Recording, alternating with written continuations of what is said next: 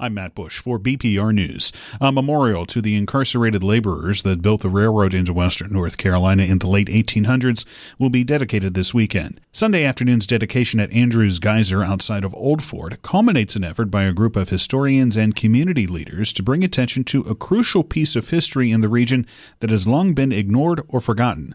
According to the Rail Project website, an estimated 95% of the laborers that built the railroad into the region in the late 1870s were inmates of the North Carolina Penitentiary, and that at least 98% of them were African American. Many were unjustly imprisoned through laws passed during Reconstruction, which targeted black men. Those laws focused on vagrancy and incentivized arrests so the men could be loaned to local governments, which would then make them work for free on projects like building railroads.